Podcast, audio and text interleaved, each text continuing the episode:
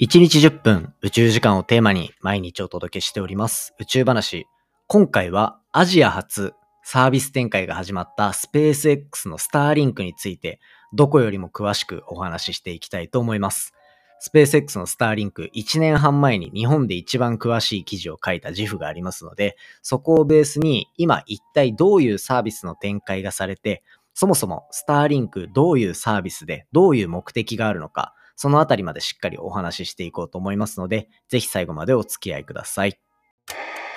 3、2、1、ignition. Japan. 佐々木亮の宇宙話。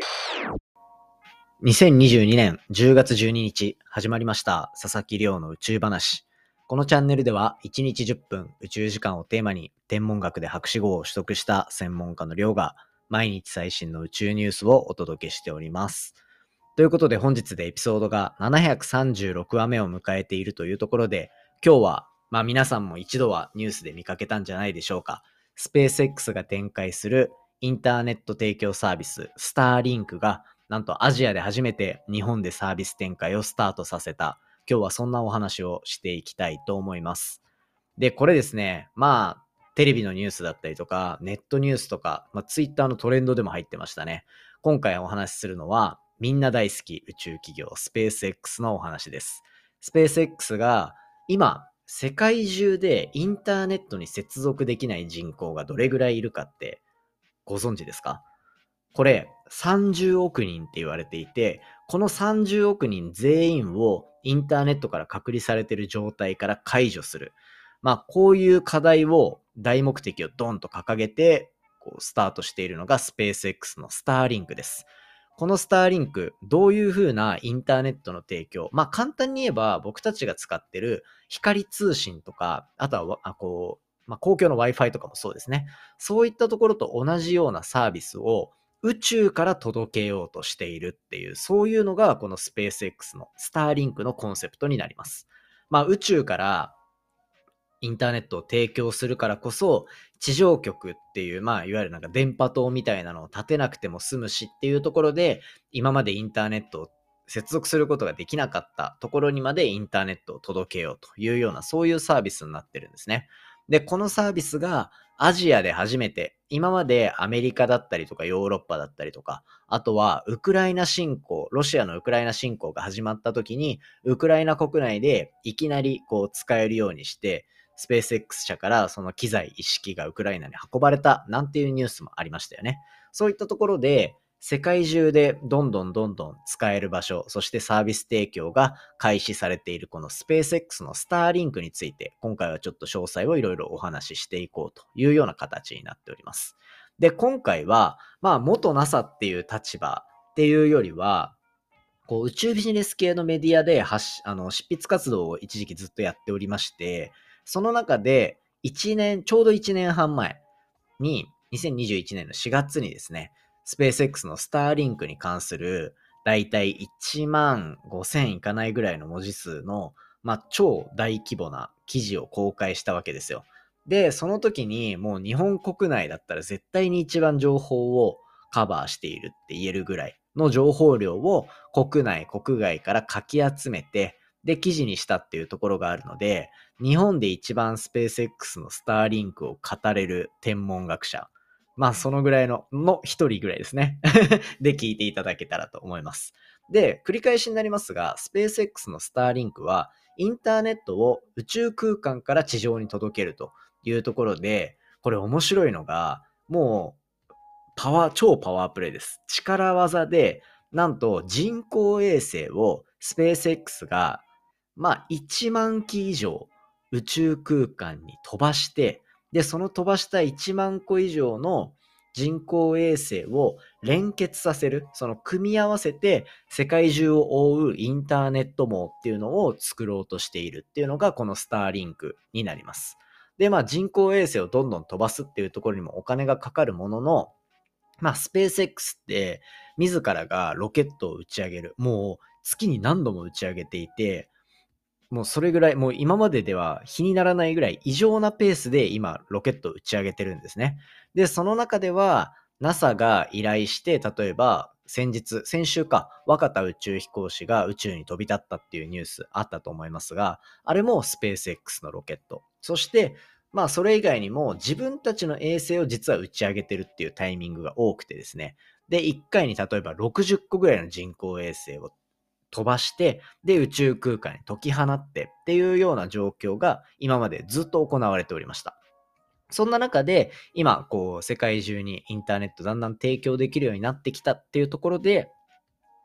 とうとうアジアで初めて日本でのサービスインも実施されたというような状況です。で、これ、まあ、どういう状況で使えるのかっていうと、まあ、そもそも最終的に目的としている通信のスピードみたいなところで言うと、これ、大体 5G と同じぐらいの通信速度っていうのが提供される予定になってます。多分まだ、こう、衛星の精度だったりとか、衛星の数とかっていう側面から、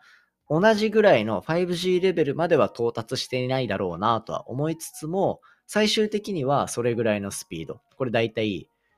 5G が 20GBps っていう単位なんですけど、この20っていうのに対して、こう、スペース X スターリンクが提供するのは 10GBps、10っていうところで、だいたい半分ぐらいの速度を提供してくれるんですね。これ、半分かよって思う方いるかもしれませんが、もう人間の感覚じゃ多分わからないぐらいの速さです。5G ってもう 4G の時点で基本的には多分僕たち一般の使い方をしてる人たちっていうのは何の問題もなく使えてでそういうののレベルは一定ちゃんと達しているっていうような状況を提供してくれる。あとは通信の遅延みたいななんかこう命令送ったら、それがちゃんと返ってくるまでのスピードっていうのは、まあオンラインゲームできるかできないかギリギリの、そのなんかプロフェッショナルなプレイじゃなかったらできそうみたいな、そんな感じのレベルまでは行くというところで実測でもそのぐらいは出てるっていう、なかなかこう重要なというか、かなりの高スペックを提供してくれてるっていう状況があったりします。で、あとは、まあ宇宙空間からインターネットを届けるっていうところで言うと、まあ日本国内、あんまり県外の人いないじゃないですか。だから、そういう場合は、こう、バックアップのバックホール回線として使えますよっていうお話があって、で、これ、日本国内だと KDDI が、あの、1年ちょっと前ぐらいに提携したのかな？っていうような状況になっていて、簡単に言えば、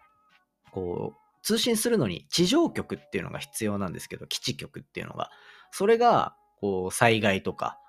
で壊れてしまうだったりとか、あとは作ることができない山間部とか、そういったところには、KDDI のネットワーク網としてスペース X のスターリンクの回線使えるようにしますよみたいなところで災害の多い日本でならではの使い方っていうのが今後期待されているっていうところになってます。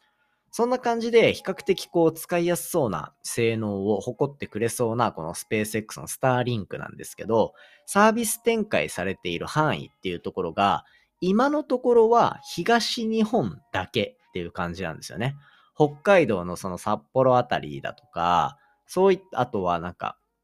こう、北陸の方、新潟とか、そういったところっていうのは、まあ一種こう、まあまだ順番待ちみたいなところになっていて、順次広がっていくだろうな、広がっていくっていうところの計画になっているみたいです。まあですね、こっからどんどん